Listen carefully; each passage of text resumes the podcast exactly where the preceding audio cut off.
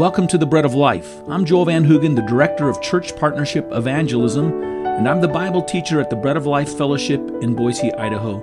To learn about our work to make Christ known among the nations, go to traincpe.org and to discover more about this radio ministry and our fellowship in Boise, go to breadoflifeboise.org. We take up a consideration of the call into ministry of Elisha from 1 Kings chapter 19. There, the prophet Elijah laid his cloak or mantle on Elisha as a sign of the calling to serve. Now, for you, Christian, has not fallen the mantle of Elijah, but of Christ. In faith, you have been covered in his righteousness as a mantle, and now it is on you, and with it comes a call to serve as an ambassador of his gospel, to come out from the world to follow him, and then with him go back into the world to make Jesus and his salvation known to all men.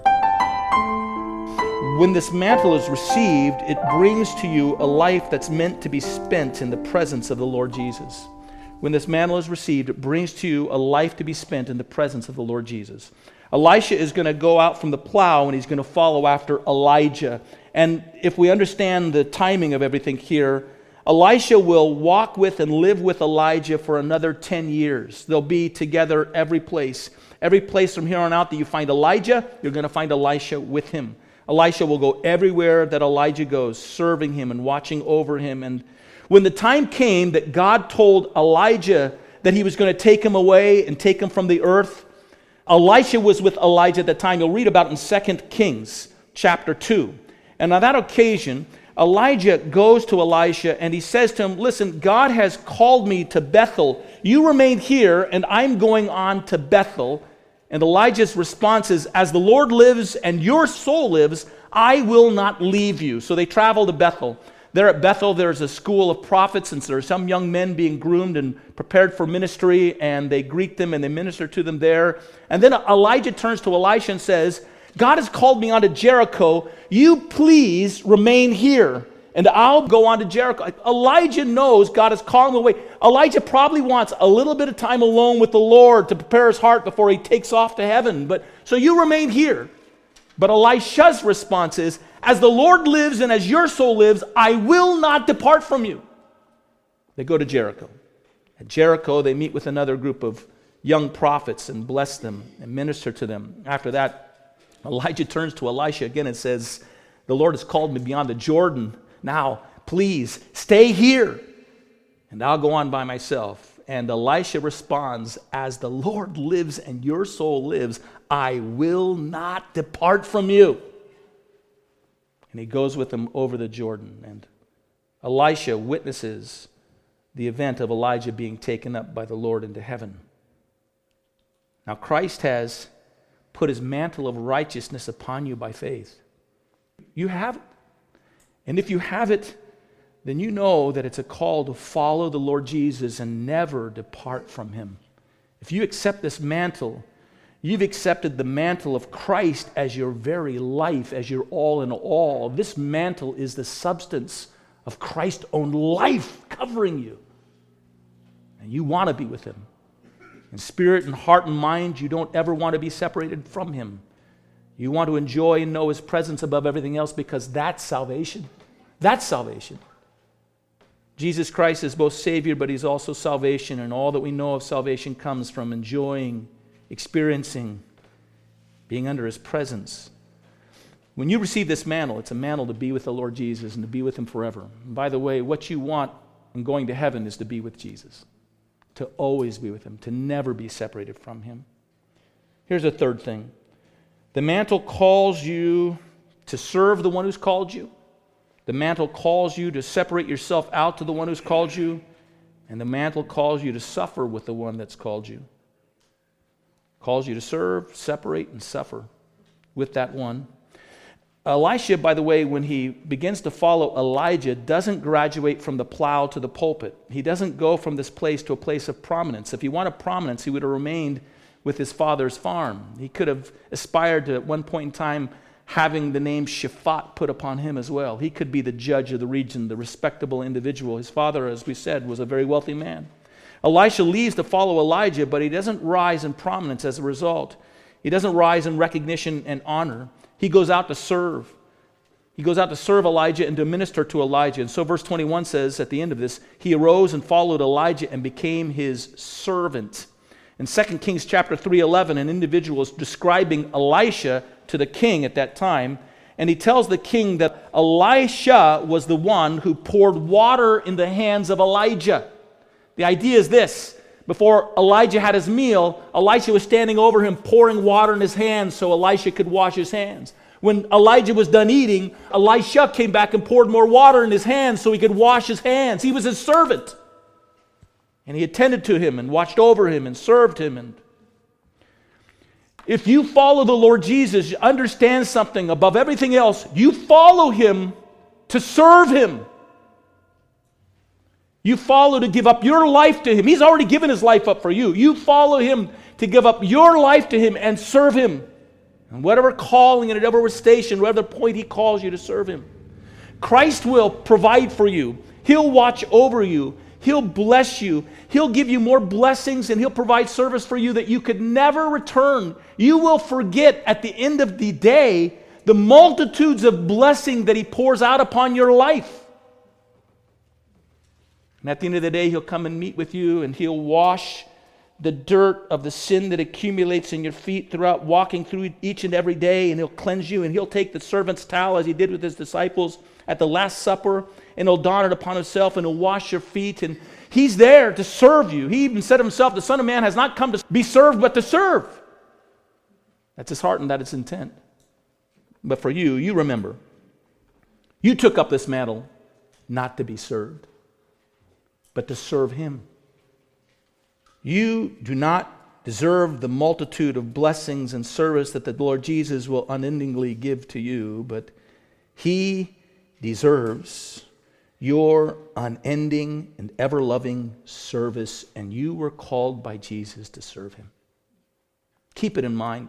You know, when you're disappointed and discouraged, and when things don't seem to be adding up, and when you don't feel uniquely blessed and God doesn't seem to be working for you, that actually that's not the order of things.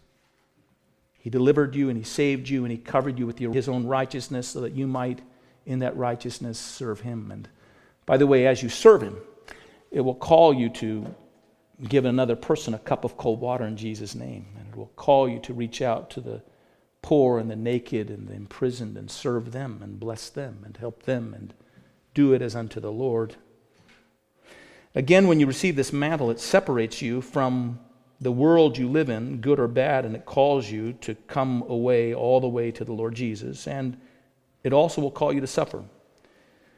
Elijah's life at this time was not very easy. Ahab and Jezebel were still pursuing him to put him to death. When uh, Elisha determined to follow Elijah, he, he went out from the comfort of his father's home to live as an outcast and a fugitive in his own country. He followed Elijah to live in caves and desert dwellings with him. It wasn't easy, it was difficult. And he separated himself from all the comfort and all the recognition of the community he had grown up in to be with Elijah. When Jesus calls you to follow him and to live under his mantle, he places upon you a call to separate yourself out from the age in which you live in. You're to separate from it, you're to pursue him alone. 2 Corinthians 6, verses 17 and 18 expresses this reality, this truth. Here's what it says Come out from among them and be separate, says the Lord. God has called us to separate ourselves completely from the world unto Him. This is a call, by the way, not only to be separate to Him, but to also suffer for His sake. So the Lord Jesus says in Mark chapter 8 34, Whoever desires to come after me, let him deny himself and take up his cross and follow me. There it is separation and suffering. There are any number of ways in which you can understand what this calling to separate and suffer with Christ means, but I think it means this above everything else. It's a call to seek our meaning and our purpose and our joy in Jesus alone. And by the way, to follow and answer that kind of calling, what it means, and this is where the suffering comes in, and this is also where the separation comes in, it means that I have to sacrifice to the Lord any experience of meaning and purpose and joy that I cannot associate with Him and then I cannot bring under and to him in my mission to serve him in his gospel. If my experiences of meaning are outside of Christ, if my purpose and my sense of satisfaction comes outside of Him, if any joy that I realize is not something that I could lay at His feet and experience with Him and take advantage of in order to put myself in a position to more faithfully bring forward His truth and His word and His, and his message to others, I'm to separate from that thing. I'm to suffer for Christ instead. And the reward of that will be immense, by the way. There's nothing that He will ever call us to leave and separate ourselves from that He will not multiply before us in eternity. Elijah said to Elisha, Don't rush into this. Elisha was very eager. I'll do this. Basically, Elijah said, You better think about this. It's God who's calling you. And you'll have to decide what you'll do with the call that God has placed upon your life. And Elisha thought about it. And he agreed with what God had called him to do. And he yielded in a great act of consecration and celebration to God. He, in response to it, as he thought it through, he killed his team of oxen. He took the utensils of the way in which he had carried on his old life and he used it to cook up the meal for all of his neighbors. The old life, the old way that he had followed were going to be completely behind him. He called upon his friends and his family to celebrate his calling and to feast with him. And he was doing a good thing. And, and by the way, if you're going to say, Lord, I'm going to consecrate myself to you and I'll serve you and I'll give that thing up, but you're crying about it and you're sorrowing about it and, and it's just a grief to you and you're feeling sorry for you and you're counting what you left in order to serve Jesus, then you've got it wrong. Once Elijah made the decision to turn everything over to God and to completely consecrate himself to God, it was a cause of celebration. He found at the very moment that he was free unto God completely in order that he might, in that freedom, make himself a slave to all, that he might win as many as possible to the glory of God. The right response is Romans 12:1. Paul writes, I beseech you, therefore, brethren, by the mercies of God, that you present your bodies as living sacrifices, holy and acceptable unto God, which is your reasonable service. I ask you to consecrate yourself completely unto God as a living sacrifice, he says, which is your, it says your reasonable service there. The idea is, is your act of worship. You know, it's your act of celebration. You consecrate yourself as an act of celebration that you are completely given to God under the mantle that He's given you. So the mantle is on you, right? You've received it. You, by faith, have repented of your sins and taken up the righteousness of Jesus Christ, and He's clothed you with Himself, His salvation, His life. You're ready to go into His presence and rejoice in the free relationship you now have with God. You've received Him as your Savior and Lord. You've, the mantle is on you. And, and you should take seriously and celebrate what it is that God has given you as a result, the provisions that He makes through you through Jesus Christ. God, who's given his own Son to us, will also with him freely give us all things. With him comes forgiveness. With him comes this imputed righteousness that liberates you so that you don't live under condemnation. And amen. Amen and amen and amen. The mantle is on us. Rejoice in all those things. But if you're going to come under all of the blessings of that privilege, come under its responsibility as well. The mantle is a call to serve. Thanks for joining us today. To learn more about the Bread of Life ministry, go to breadoflifeboise.org. There you can also contact us with requests for this or other messages. Please join us on our next broadcast. Until then, may God bless you.